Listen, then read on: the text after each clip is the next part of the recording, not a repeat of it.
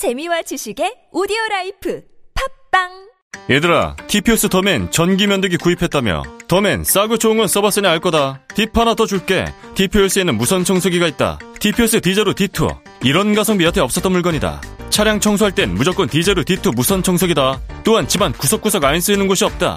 무선이라 한 손에 잡고 흡입력은 물론 가격도 착하지. TPS 더맨으로 면도 하고 디제로 D2로 자동차랑 집안 깔끔하게 청소해봐. 자기 관리에는 TPS만 한 물건이 없다. 검색창에 TPS 더맨 디제로 D2 꼭 검색해라. 사랑의 태구사이 모태하 희망의 태구사이 모태하 태구사이 모태학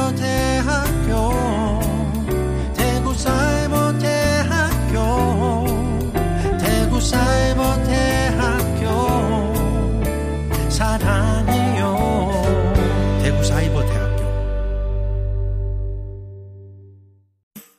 겨울엔 미세먼지가 더 심해지는 것 같아. 걱정 마. 서울시 미세먼지 계절관리제가 있잖아. 미세먼지 계절관리제? 음, 계절관리제 기간 동안 배출가스 5등급 차량은 서울 시 내 운행이 제한된대. 미세먼지 배출 사업장은 집중적으로 관리하고 또 도로에 있는 미세먼지도 청소한다고. 그렇구나. 그럼 이번 겨울에는 미세먼지 걱정 안 해도 되겠네. 12월부터 3월까지 시행되는 미세먼지 계절 관리제. 숨쉬기 편한 서울을 위해 서울시는 오늘도 노력합니다. 자세한 사항은 120으로 문의하세요. 이 캠페인은 서울특별시와 TBS가 함께합니다.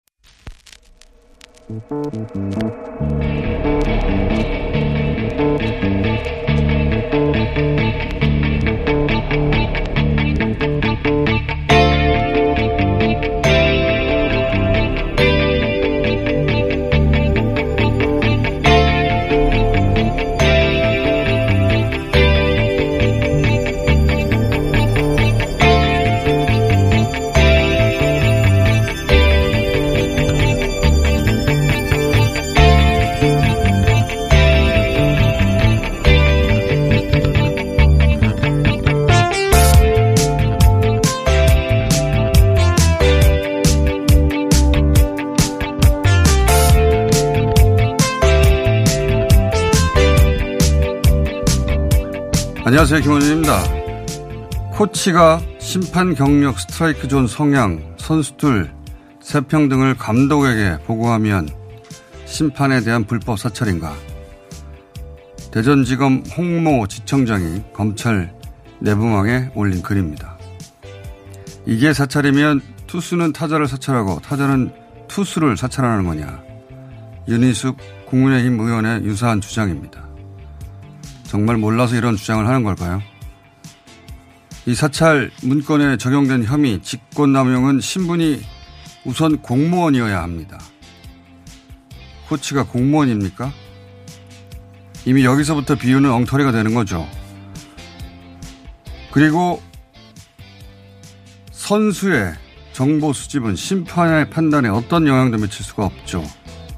그러나 검찰의 사찰 정보는 판사에 영향을 미치는 언론의 여론전을 가능하게 합니다. 또한 코치나 선수는 심판을 강제 수사하거나 구속 기소할 수가 없죠. 검찰은 그럴 수가 있습니다. 그래서 권력기관에 의한 정보 수집은 대단히 제한적으로 법률과 규정에 의해서만 허용되는 겁니다. 이번처럼 수사 정보만 수집하게 되어 있는 부서의 공무원이 판사에 대한 신산 정보를 수집한 자체가 권한이 없는 불법인 겁니다. 그래서 비유를 하자면 이렇게 해야 하는 거죠.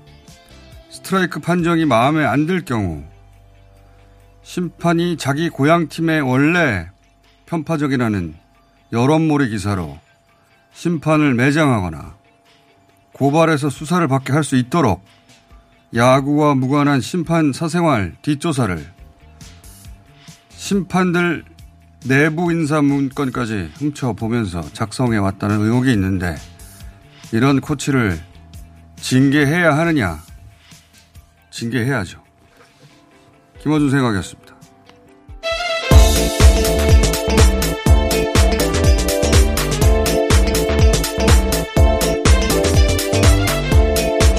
TBS의 박은지 PD입니다. 유민희 기자가 예 어, TBS의 확진자 동선, 동선과 겹쳐가지고, 예. 자, 지금 검사를 받고, 예. 자가격리에 들어갔습니다. 급하게 투입됐습니다. 오늘, 어, 검사 결과가 나오면 다시 돌아오겠지만, 만에 하나, 네. 확진이 되면 어떡합니까? 저도 이제 검사 받고 자가격리 하루 이틀 들어가야 될지도 모르겠어요. 네. 그, 아주 일상에 가까이 온 것 같아요, 이제. 예. TBS도 그동안 청정 지역이었는데 드디어 한 명, 두 명 이렇게 확진자가 물론 다른 층이긴 합니다만. 네.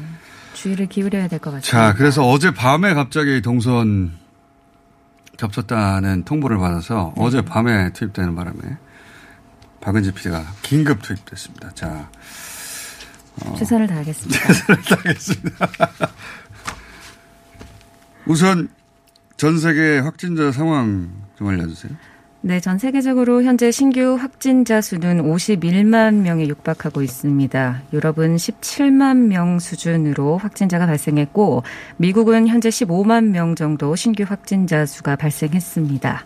일본은 1,500명 정도의 신규 확진자 수가 현재 발생한 상황입니다. 자, 그런 상황이고요. 국내는요? 우리나라는 어제 확진자 수 110, 400, 414명이 발생했고요. 오늘은 약 350여 명으로 확진자 수가 신규 확진자 수가 예상되고 있습니다. 예. 전 세계적으로도 그렇고 우리도 그렇고 어제 나온 수치가 이제 통계로 잡혔는데 이건 다 주말치예요. 주말은 네. 어, 항상 그래왔지만 상대적으로 검사 수가 줄어서 우리나라뿐만 아니라 다른 나라도 마찬가지거든요. 잠시 어, 줄어든 것처럼 보이지만 실제로는 줄어든 게 아닌 것 같고요. 아직. 자, 이에 대해서 어, 정은경 질병총장이 뭐라고 했냐면 지금 감염력이 1.5 가까이 되는데 1.5라는 건 한 사람이 한 1.5명 확산시킨다는 거거든요. 전파시킨다는 거니까 이 확산세를 꺾지 못하면 다음 주에는 하루 700명에서 1000명도 가능하다. 1000명은 어, 우리가 도달해보지 않은 숫자인데 그럴 수도 있다는 겁니다. 예. 네. 그래서 각종 연말 모임이나 소규모 행사도 모두 자제를 부탁한 상황입니다.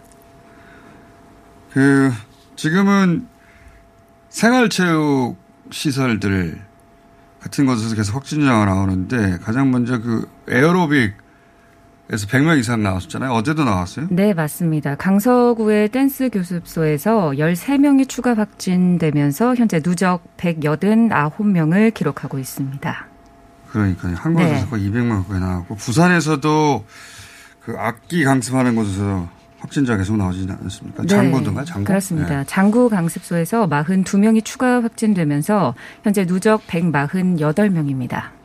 네, 체육시설 또는 뭐 노래, 악기 교습, 사우나 이런 어 정말 생활 시설인데 이런 곳에서 계속 나옵니다. 그리고, 네.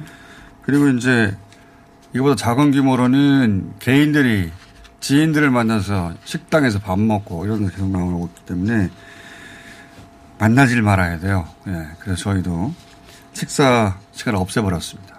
네. 저희 팀도 원래 식사를 하는데 없애버렸어요. 자, 그 비유 관련해서 조금만 더 첨언을 하자면 야구팀의 비유를 했잖아요. 근데 이게 민간인과 공무원 그것도 이제 가장 강력한 권력기관을 야구팀에 비유하는 자체가 어불성설이라는 말을 제가 첨언하고 싶고 왜냐하면 이제 투수가 심판 어, 혹은 뭐 타자가 심판 혹은 코치가 심판을 강제 수사할 수 없잖아요. 근데 그런 것을 비유를 했는데 구속 기소도 할 수 없고 압수수색도 할 수 없고 검사를 할 수 있는 겁니다. 네.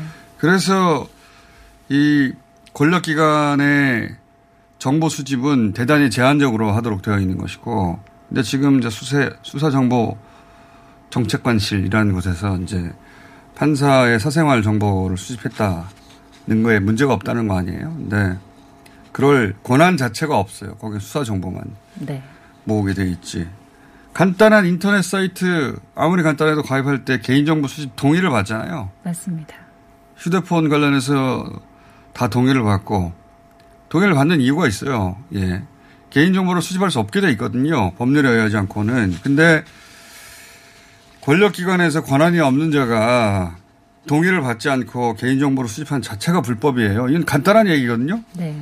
이걸 언론이 지금 친검찰 논리에 빠지지 않았으면 정상적으로 작동했으면 이런 기사가 쏟아지는, 쏟아져야 정상인 거죠. 지금 정반대로 검, 검찰 편만 되는 기사가 아주 그냥 예, 폭포수처럼 쏟아지고 있습니다. 정상적, 정상이 아니다. 자, 국내 뉴스는요? 네, 고 조비오 신부의 명예를 훼손한 혐의로 기소된 전두환 씨의 1심 재판에서 재판부가 징역 8개월의 집행유예 2년을 선고했습니다. 재판부는 5.18 당시 군의 헬기 사격이 인정되는 상황에서 전 씨가 이를 부인하며 반성조차 하지 않고 있다고 지적했습니다. 군에서는 이미 예, 국방부에서 기총사격 인정을 했어요. 진지하게 했는데 네. 법원에서 공식적으로 헬기 사격을 인정한 첫 번째 판결이고 역사적 의미는 거기 있습니다. 저희가 잠시 후에 고 조비오 신부의 조카 조영대 신부님, 조 신부님이 어, 고소인이죠. 예.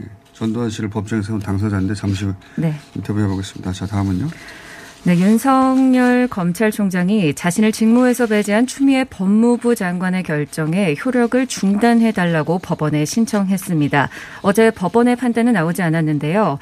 내일 법무부 징계위원회가 예정돼 있습니다. 오늘 집행 정지 신청에 대한 결론이 난다는 전망이 나오고 있습니다. 전망은 뭐 기자들 생각인 거고요. 판사 마음이죠. 이제 이건 이제 가처분은 금방 나는 경우가 많아서 네. 예, 빛의 속도로 난다고도 표현하는데 근데 결정을 연기한 자체가 사실상 기각과 마찬가지 효과를 내는 거죠. 왜냐하면 설사 오늘 오후에 결정이 난다고 해도 어, 내일 오전에 징계위원회가 열릴 거거든요. 네. 그러니까 오늘 오후에 결정이 나와도 반나절 업무 복귀밖에 안 되기 때문에 의미가 사실상 없는 것이고 만약에 징계위원회 이후에 난다면 그럴 수도 있거든요. 법원 네. 마음이에요. 그거는. 어, 이 연기, 그럼 그 연기 자체가 기각의 메시지인 거죠. 왜냐하면 이 지금 업무, 직무 배제 결정이라는 건 그 자체가 징계가 아니에요. 징계가 아니라 본 징계를 하기 전에 업무를 일시적으로 중단시켜 놓을 필요가 있다. 중단시켜 놓은 건데 네. 근데 이제 본 징계가 이루어지면 이 업무 배제는 그 징계로 대체되는 거니까 어, 실익이 없고 실효가 없죠. 그래서 연기 자체가 기업과 마찬가지 효과를 내고 있는 것이다. 그렇게 해석할 수가 있고 다, 다음은요. 네, 정세균 국무총리가 문재인 대통령에게 윤석열 총장과 추미애 장관의 동반 사퇴 필요성을 거론했다는 보도가 일부 있었는데요. 자, 그건 뭐 더 읽을 필요가 없어요. 네네. 왜냐하면 기자들이 그냥 자기들 마음대로 쓴 거예요. 네. 대통령과 총리가 만나서 대화를 나눴는데 총리는 그런 말 한 적이 없습니다. 근데 이제 총리가 한 말로 볼 때, 어, 그런 뜻을 담고 있는 게 아닐까라고 네. 자기들 마음대로 해석한 거예요. 해석이 덧붙여진 걸로 보이고 있습니다. 네. 네. 해석을 덧붙인 걸로 보이는 게 아니라 해석을 자기들 마음대로 한 거예요. 내피셜. 그리고 원래 문 대통령 스타일은 본인이 최종 결정하기 전까지는 아무한테도 얘기하지 않습니다. 예. 누가 알아요, 이거를. 기자들 네. 그렇게 쓴 거예요. 자기들 바람을. 기사도 아니다. 자, 다음은요. 네. 김현미 국토교통부 장관이 최근 정부가 발표한 전세 대책 중 하나인 호텔 리모델링형 전세에 대해 보증금은 100만 원, 월세는 25만 원에서 30만 원 수준이 될 것이라고 말했습니다. 이 호텔 리모델링에 대해서 이제 네. 어, 정치권에서 비난 일색인데 호텔이 이제 단기 숙박시설 이미지니까 거기 장기 거주가 가능하냐.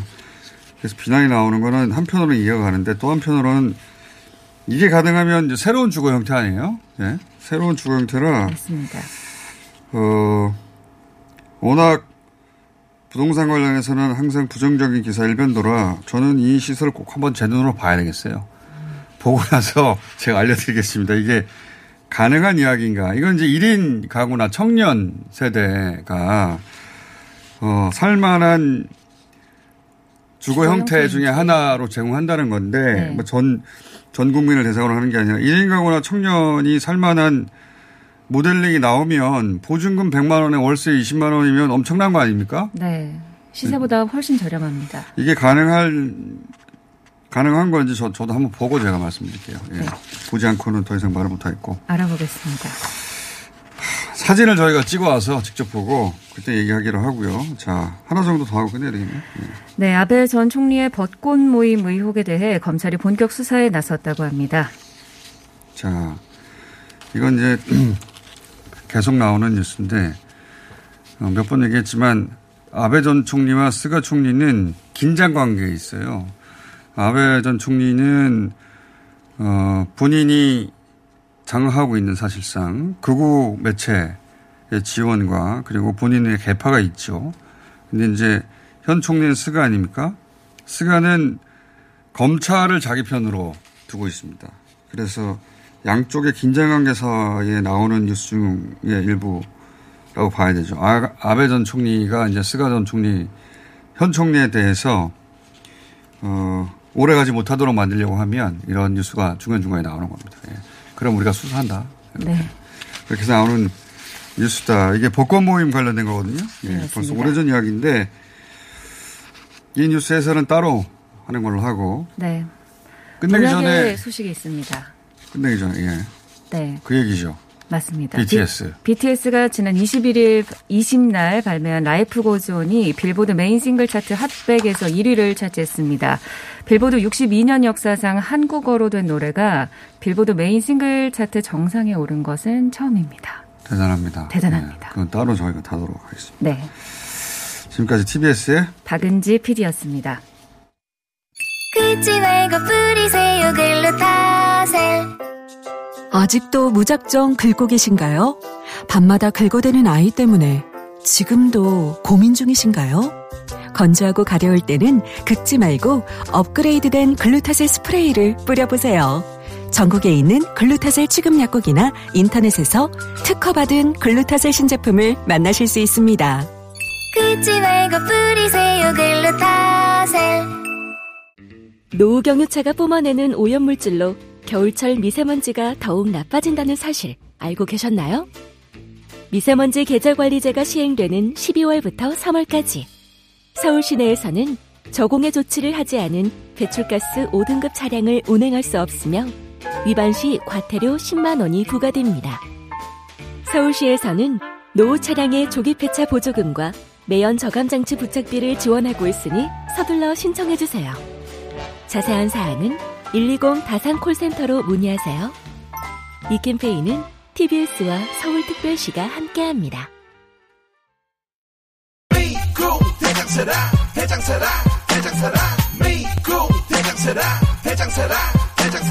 미국 장실 장실 굿모닝 화장실 바나 바나 굿모닝 바나나 앉자마자 밀려오는 배출의 카타르시스.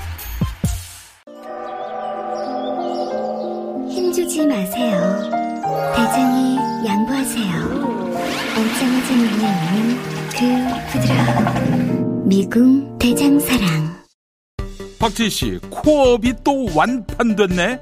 재구매가 많아서 그런 것 같아요. 먹어보면 아침이 다르다고 하잖아요. 오빠들은 어때? 아홉 가지 멀티비타민에 페루산 마카가 콜라보돼서 그런지 아침 활력이 달라. 코어업 진짜 좋아. 나는 먹은 날과 안 먹은 날 차이가 확 나더라고. 코어업 안 먹으면 너무 불안해. 팟캐스트 유일! 멀티비타민과 페루산 마카의 환상적인 콜라보. 검색창에 코어업 검색하세요.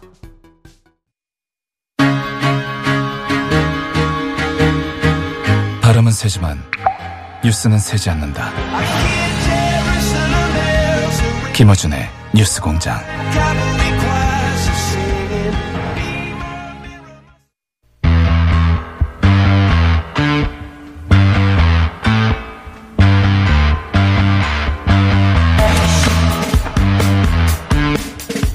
(5.18) 당시 헬기 기총 사격을 직접 목격했다고 증언한 고 조비오 신부를 거짓말쟁이라고 비난했던 전두환 씨가 어제 사자 명예훼손 혐의로 유죄 판결을 받았습니다. 이 재판에 고소인이자 고 조비오 신부의 조카 조대영 신부 전화 연결돼 있습니다. 안녕하세요, 신부님. 예, 안녕하세요. 예, 저희가 1년 한 7개월 전쯤에 전두환 씨가 법정에 섰, 섰던 날 인터뷰를 했었는데 네네. 이제 재판 결과 1심인데 나왔습니다. 이 재판이 어떤 의미가 있다고 보십니까? 예, 어, 조비오 신부님 개인의 명예를 회복하자는 그런 개인적인 사건이 아니고, 어, 5.18 진상규명을 위한, 에, 단초로서 굉장히 역사적인 그런 재판이었죠. 어, 특별히 그 재판의 핵심 쟁점이었던 헬기 기총소사가 있었느냐 없었느냐 이제 이것을 밝히는 건데 어제 재판에서 에, 헬기 기총소사는 있었다. 그러므로 그를 증언한 분에 대해서 에, 파렴치한 거짓말쟁이라고 말하는 것은 유죄다. 이제 그렇게 선언이 되었네요. 에, 참으로 다행스럽고 좋습 그런 의미에서 앞으로 저 역사적인 어, 진실을 밝혀나가는데 아주 중요한 모멘텀이 되었다고 할 수 있습니다. 예, 신부님 성함을 제가 조영대 신부님인데 조대영이라 했네. 죄송하고요. 자주 그런 말씀을 듣습니다. 자, 어제 이제, 어, 재판장에 계셨는데, 어, 판결의 내용 중에 혹시, 어, 의미가 특히 있다고 생각하는 대목이 있- 있으신지요? 예, 먼저는 어 우리 검찰 측에서 어 제시한 여러 가지 증언들, 증거 자료들을 에, 법정에서 공식적으로 어 인정하고 받아들여서 유죄 판결의 그 근거로 어 삼았다라고 하는 것이고요. 그리고 또 하나는 어 헬기 기총소사는 21일뿐만 아니라 5월 27일에도 어, 분명히 전일 빌딩 그 탄원으로 봐서 틀못이 있었고 그러기 때문에 여러 날 예, 그 광범위하게 그런 헬기가 기획적으로 어, 이번 그 광주를 진압하는데 예, 그렇게 사용되어졌다는 거죠. 그러니까 예, 그동안 자기들은 자유 자, 어, 자유권 발동으로 그렇게 했다는 것이 이제 어, 뒤 엎어지는 예, 그런 그 내용이었고요. 음, 또 하나는 에, 재판장에서 이 그 정말 광주에 그렇게 큰 에, 아픔을 주고 상처를 주고 어, 여러 가지 그런 어, 예, 죄악을 저질렀음에도 불구하고 전혀 사과하지 않고 뉘우침이 없었다는 것 이건 정말로 실망스럽고 정말 이게 큰 문제다. 그러므로 광주 시민들에게 진심으로 사과하라는 이 말씀은 예, 우리 광주 시민들과 국민들의 그런 여망을 닮았던 그런 내용이라고 할 수 있겠네요. 재판장이 이제 실망스럽다는 또 표현 썼는데, 근데 이제 여기서, 어, 어제 재판장이 헬기 기총사 수, 어, 기총소사가 분명히 있었음이 틀림없다고 한 날은 27일이었던 거죠? 아니요, 21일에 관련된 것도 인정을 했던 거고요. 아, 그렇습니까? 27일 것도 아, 예, 두 여러. 음. 가지 정황으로 뭐 전일 빌딩까지 포함해서 여러 가지 정황으로 있었음을 알 수 있는데 그러나 오- 이번에 재판에 대해서는 27일 거는 이번에 그 선고의 죄 그 유죄 무죄에 영향을 미칠 수 있는 것은 아니고 추후 이제 5.18 진상 아. 규명을 위한 차원에서는 에, 이것도 이제 중요한 어, 그, 어, 그렇군요. 증거 자료가 될 거다 하는 그런 암시를 주셨어요. 예. 이, 이 질문을 드린 이유가 뭐냐면, 고 조비오 신부가 목격한 당일은 21일에 헬기 사격이었던 거죠? 네네. 예. 그런데 이제 재판장은 27일에, 7일 날도 사격이 있었으므로 이게 한 번이 아니라 여러 번 있었다는 걸 네네. 어, 법정에서 인정한 거 아닙니까? 그죠? 그렇습니다. 그 단순히 우발적인 사격이 아니라 여러 번 계획적으로 사격한 것이다. 그런 네. 판결이 이제 1심에서 내려졌다고 할 수 있는데, 근데 이게 사자 명예훼손이다 보니까, 어, 형량은 징역 8개월에 집행유예 2년밖에 안 나왔어요. 사자 명예훼손 자체가 사실은 그렇게, 어, 형량이 세지 않아서. 네네. 이, 이 형량에 대해서는 아쉬우시겠습니다. 예, 매우 아쉬웠고, 어, 광주 시민들도 굉장히 그 아쉬움을 넘어 분노하였죠. 사실, 어, 조비오 신부님은, 어, 광주 카톨릭 사제일 뿐만 아니라 또 굉장히 위대한 평가를 받아서 몬시뇰로서 그렇게 칭, 불려졌고 또 존경을 받았습니다. 광주 시민들에게도 굉장히 존경을 받았던 그런 큰 사제이신데 그런 분에 대해서 사자 명예를 한 것은 그만큼 본인에게도 큰 명예 불명예지만 예, 광주 시민들에게도 광주 사재단에게도 굉장히 큰 어, 어, 모독이거든요. 그에 비하면 너무 형량이 적은 거예요. 아시다시피 어, 조현호 경찰청장에게는 에, 저기 8개월 그리고 지만원 은행에는 2년의 그런 에, 형량이 있었는데 이 전직 대통령이었고 또 그가 해- 보였던 여러 가지 거짓말과 망언과 기타 그가 저지른 큰 그 죄악으로 놓고 보면 형량이 이렇게 적을 수는 없지 않느냐. 정말 그 검사 구형대로 1년 6개월이라서 그대로 나올 줄 저희들은 기대했는데 이것은 형량의 많고 적음을 떠나서 상징적이고 역사적인 의미가 있는 것이어서 너무나 이번 재판부가 좀 형량 부분은 너무나 어, 우리들의 그런 생각과 또 좀 지역적인 그런 어, 여- 역사적인 의미들을 고려치 않았다 하는 차원에서 굉장히 서운하고 아쉽습니다. 산자 명예훼손죄가 형법상 형량이 2년 이하이긴 하지만 지만원 씨 같은 경우에는 어, 같은 사자 명예훼손으로 2년이 나왔으니까요. 근데 네. 이번에는 그에도 못 미치는 형량이어서 아쉬우실 것 같긴 한데 그러면 이 선고가 있던 날 그 재판장에서 전두환 씨는 어떤 반응이었습니까? 뭐 이제 본인이 직접 아무 반응을 보이진 않았고요. 다만 어 재판을 시작해서 한 10분 정도서부터 계속 이제 졸았어요. 음 나이가 있으니까 그럴 법도 하겠다 싶기도 하지만 이 사람의 그 이 재판에 대해서 얼마나 그 우롱하고 있다는 느낌이고 전혀 양심의 가책도 없고 정말로 인격적으로 너무나 지금 이 사람은 어 그 문제가 참 많은 사람이다. 어 인간성이 이, 무너져 있는 사람이다. 이런 생각을 어 정말 그 갖, 이, 갖게 됐던 거죠. 알겠습니다. 아직 1심이니까 결국은 이제 어, 항소할 것이고 전두환 씨 측에서 예, 결국은 30까지 갈 텐데 어, 그 30까지 가는 동안 어, 계획이 있으십니까 따로? 어떻게 예, 이 재판을 끌고 가겠다? 네, 일단은 뭐 그쪽에서 항소는 틀림없이 지금까지 행태를 보면은 꼭할것 같고요. 저희 검찰 측도 예, 맞다 항소를 할 걸로 이제 변호 법률 대리인에게 들었습니다. 예, 말하자면 형량도 너무나 적어서요. 그래서 이제 2심, 3심이 계속 갈 가능 가게 될 것인데 예, 광주 시민단체들 또5.18 재단 측에서는 헬기 기총소사가 있었다라고 하는 공식적인 선언이 이번에 내려졌으니까 그러면 헬기 기총소사의 예, 발포 명령자가 누군가 그걸 밝히는 일이 이제 계속 어, 이어져야 될 것이다. 그러면서 그걸 가지고서 이제 또 예, 고소하고 또 법적으로 또 다툴 그런 계획을 갖고 있습니다. 알겠습니다. 그때 다시 또 모시기로 하겠습니다. 오늘 말씀 감사합니다. 네, 감사합니다. 네, 고 조비오 신부의 조카 조영대 신부님이었습니다.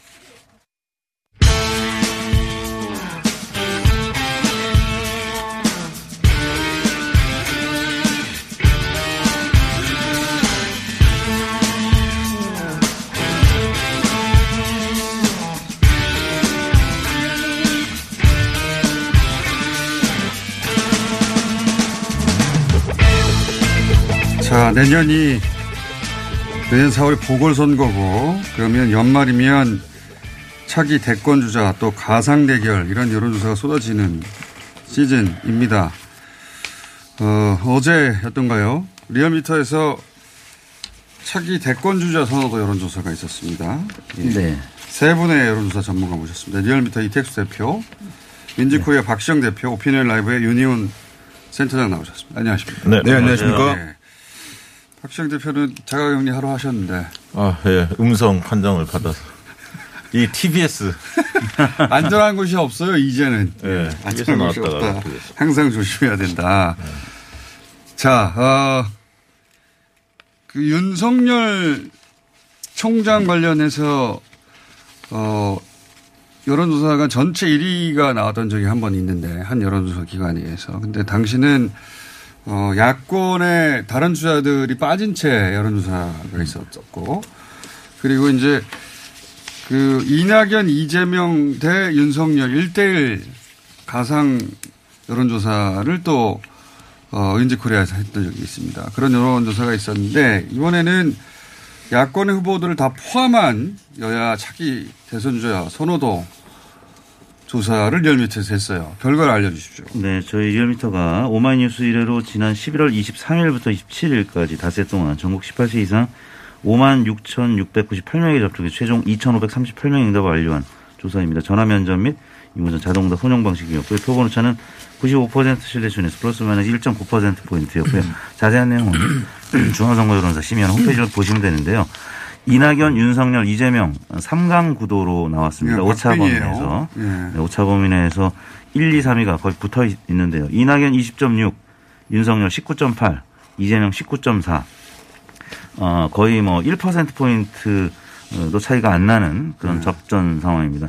이낙연 대표는 어, 그동안에 7개월 동안 쭉 하락을 해왔는데 이제 하락세는 거의 완만해져서 이제 횡보하는 수준으로 어, 이제 대략 한 20%대의 지지율을 어, 유지하지 않을까 싶고요. 윤석열 총장이 예, 많이 올랐죠. 2.6%포인트 올라서 19.8%였고요. 이재명 지사는 그동안에 계속 상승세를 보이다가 이제 소강 상태, 약간의 횡보하는 그런 상황이 됐습니다. 19.4%로 나타났는데요.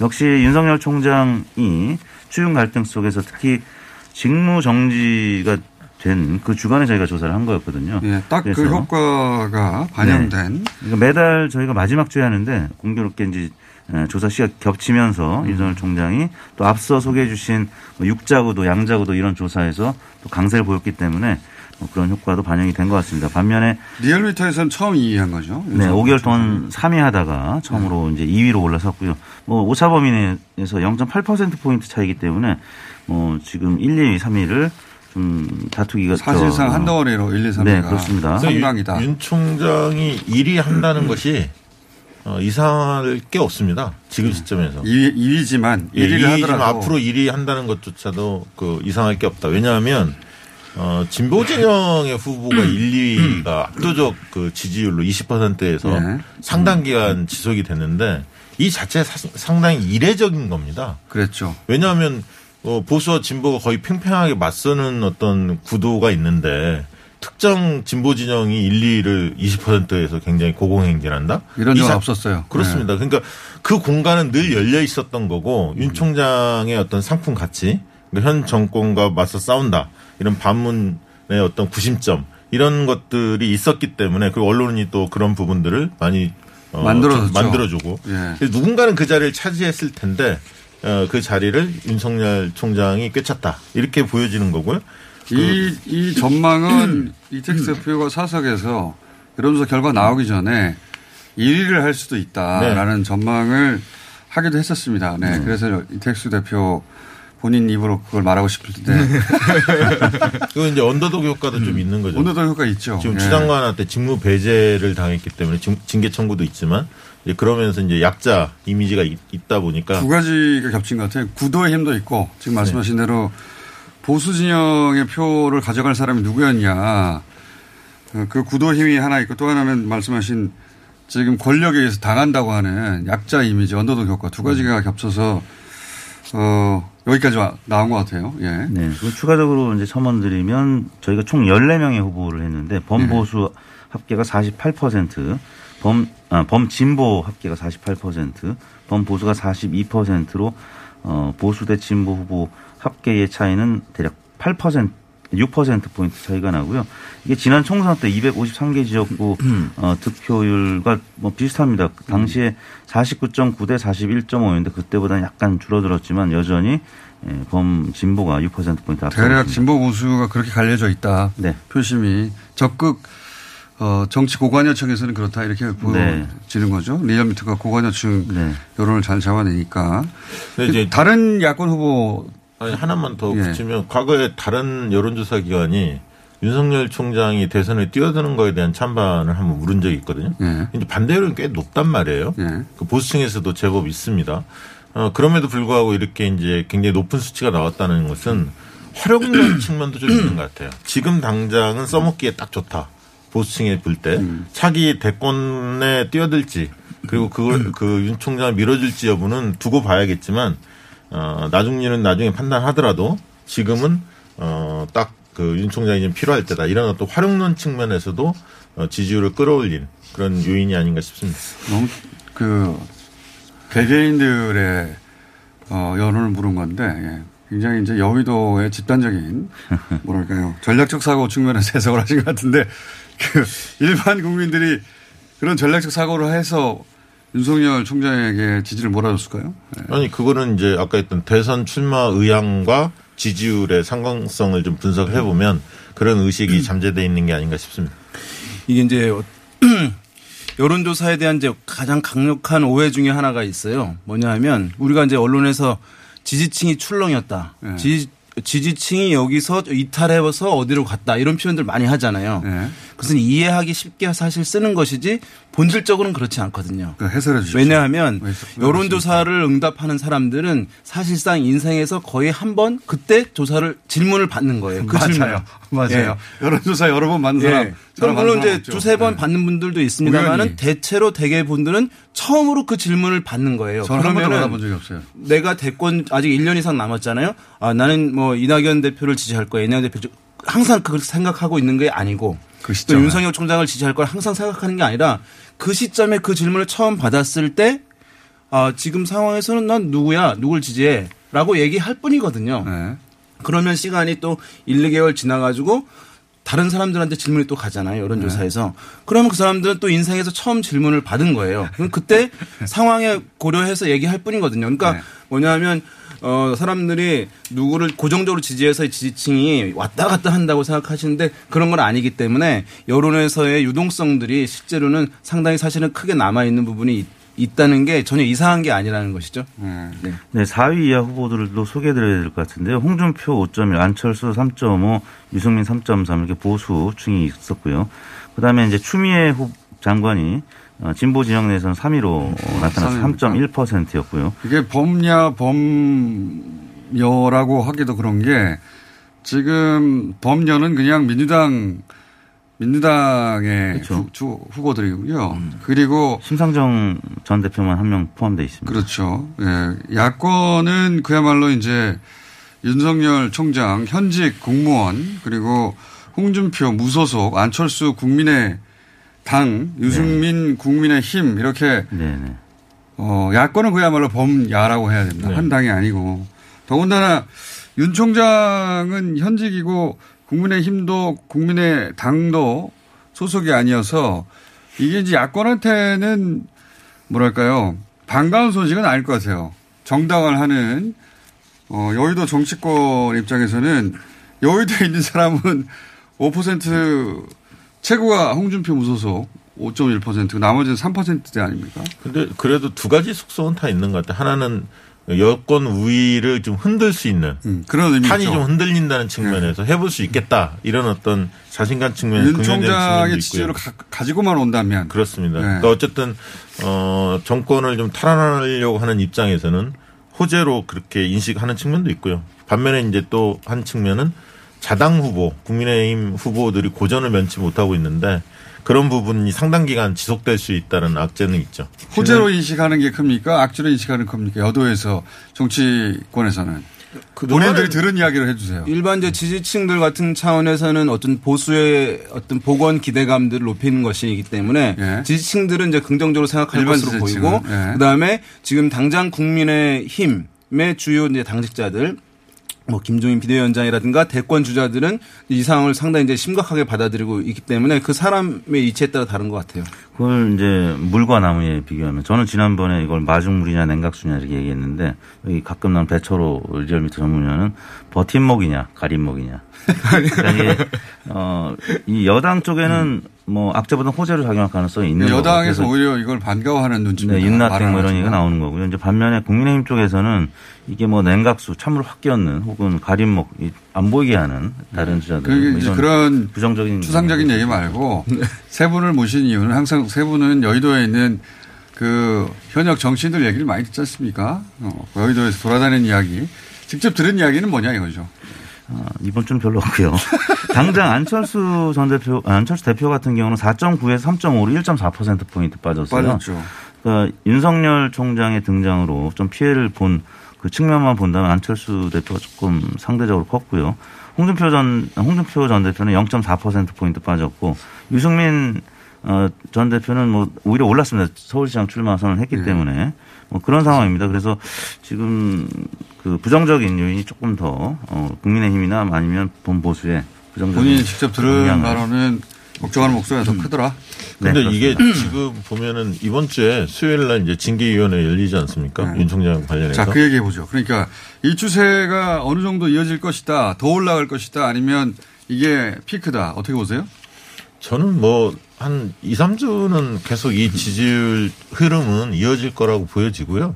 만약에 해임이 되더라도 되더라도 단기간에 윤석열 총장의 지지율이 급락할 가능성은 별로 없어 보입니다. 아까 그- 해임이 되면 오히려 올라가는 거 아닙니까? 그러니까 만약에 네. 해임이라는 변수가 실, 실, 현실화된다면 어떻게 될 거라고 보세요, 세 분은?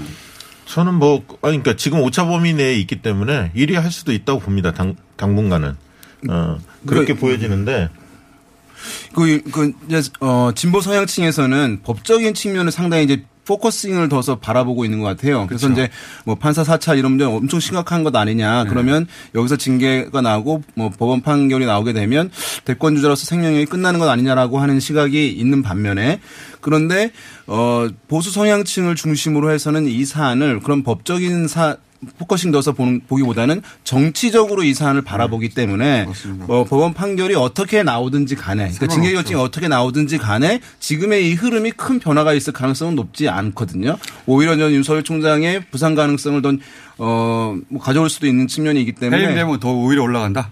그렇습니다. 근데 이제 해임되면 본인의 이제 대선에 뛰어들 건지 물론 이제 그 법적 소송은 들어가겠습니다만 옷 벗고 나올 수도 있는 거거든요, 사실.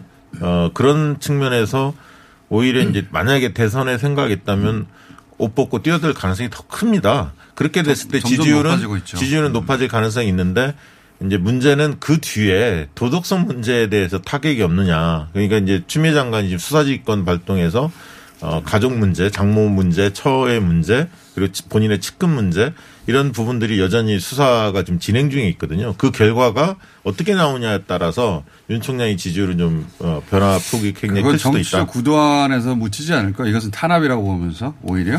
왜냐하면 재판이 이제 길어질 거거든요. 모든 네. 재판이 제가 항상 봤을 때 그렇죠. 예.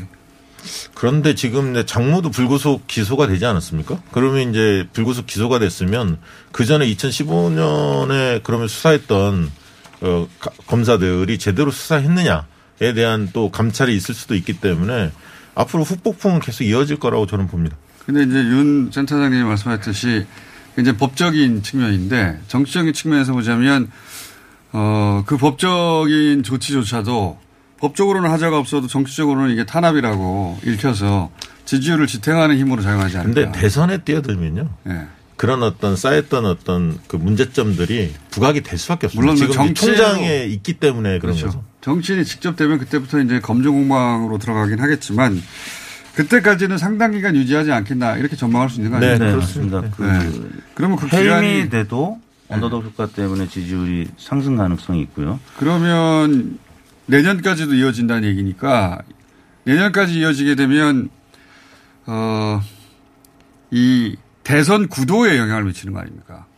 다른 후보들이 성장할 공간을 잠식해 버리니까. 내년까지 뭐 당연히 갈 거고요. 그다음에 서울시장 보궐선거가 큰 비- 분수령이 될 텐데 서울시장 선거에서 국민의힘 후보가 만약에 낙선을 하게 된다면 음, 보수는 개멸 직전까지 갈 수밖에 없고 대안을 찾을 수밖에 없습니다. 그러면 황교안 대표가 지난 대선에서 유력 주자로 부상했던 것처럼 어, 윤석열 총장을 음, 범보수 진영에서 가만히 두지 않겠죠. 그렇죠. 그러니까 이제 만약에 그만두고 대선판에 뛰어든다면 만약 해임됐을 때 그렇게 된다면 이제 국가 의제나 여러 정치 현안에 대해 묻기 시작할 거고요. 자질 검증이나 아까 도덕성 검증이 이루어질 거고 이제 국민의힘이나 또 홍준표 전 대표 같은 경우 이제 경쟁 상대들의 어, 거친 공격이 예상이 됩니다. 자, 그럼 여권 이낙연 대표하고 이재명 지사는 특별한 상승 모멘텀을 못 만들고 있어요? 이게 윤석열 총장의 부상이 이 여권의 두 명 후보에게도 미세하게 영향을 주고 있는 부분이 이제 포착이 되긴 하거든요. 네. 이 조사뿐만 아니라 지난번 NBS 조사에서도 어, 윤석열 총장의 부상이 이낙연 대표와 이재명 지사를 미세하게 이제 하락시키는 예. 그런 흐름들이 있는데 그 지지층에서도 일부 빠져나갑니다. 적지만. 예. 두 명, 어, 두 분의 이제 두 명의 특성이 중도층에서 지지를 받고 있는 점이 있잖아요. 이낙연 대표도 개인의 어떤 성품상 또는 이재명 지사는 기존 정치인과 다른 측면에서의 어떤 중도에서 지지를 받고 있는데 지금 보게 되면 윤석열 총장이 뭐 지역별로는 이제 호남을 제외하고는 거의 고르게 한 20% 내외. 그다음에 중도 성향층에서 상당 부분 강세를 보이고 있어서 그것은 이제 영향을 주는 측면이 뭐 윤석열 총장이 여권 후보들한테도 영향을 주는 측면이 뭐 나타난 부분이 있다 볼 수 있겠습니다. 뭐 계속 얘기해 합니다만 제로선 게임이기 때문에 이낙연 이재명 두 그 지지율의 합이 거의 40% 되지 않습니까? 그러니까 한쪽이 무너지지 않는 한 한쪽 후보가 크게 도약할 가능성 그렇게 많지는 않습니다. 그러니까 최고로 올라야 25% 내에서 움직이지 않을까 그렇게 생각이 듭니다. 이 지지층은 저 이낙연 이재명의 상, 상당히 견고해진 상태고 윤 총장의 지지층도 지금 굉장히 견고해지는 과정을 거치고 있거든요. 뭐이 그래서 이 삼강구도로 한참 갈 것 같은데. 다만 이제 이런 논- 논의는 있습니다. 이 윤석열 총장의 부상이 이낙연 대표의 문재인 대통령의 지지층을 이낙연 대표로 결집시키는 효과를 강화시킬 것인지 아니면 약간 모- 그 정치인 모습상 비슷한 이재명 지사의 지지율을 강화시킬 것인지에 대한 논쟁은 좀 있는 편입니다. 아, 윤석열 총장의 등장이 네. 이낙연한테 유리하냐 이재명한테 유리하냐. 그렇습니다. 현재 수치로는 이재명 지사에게 약간 불리하게 작용하는 걸로 보입니다. 일단 계층별로 대구 경북에서 윤석열 총장이 9.6%포인트 오른 반면에 이재명 지사가 대구에서 마이너스 5.6%포인트거든요. 네. 보수층도 윤석열 플러스 3.5, 어, 이재명 마이너스 4.4입니다. 반면에 이낙연 대표는 서울에서 좀 빠졌고 윤석열 총장이 또 거기서 서울에서 조금 올랐고. 그러니까 조금씩 영향을 주는데 이재명 지사한테 약간 더 영향을 주는 것 같아요. 네, 조금 더 영향을 미쳤죠. 자, 자주 나오실 것 같습니다, 여러분들이. 예, 재밌는 여론조사가 많아요.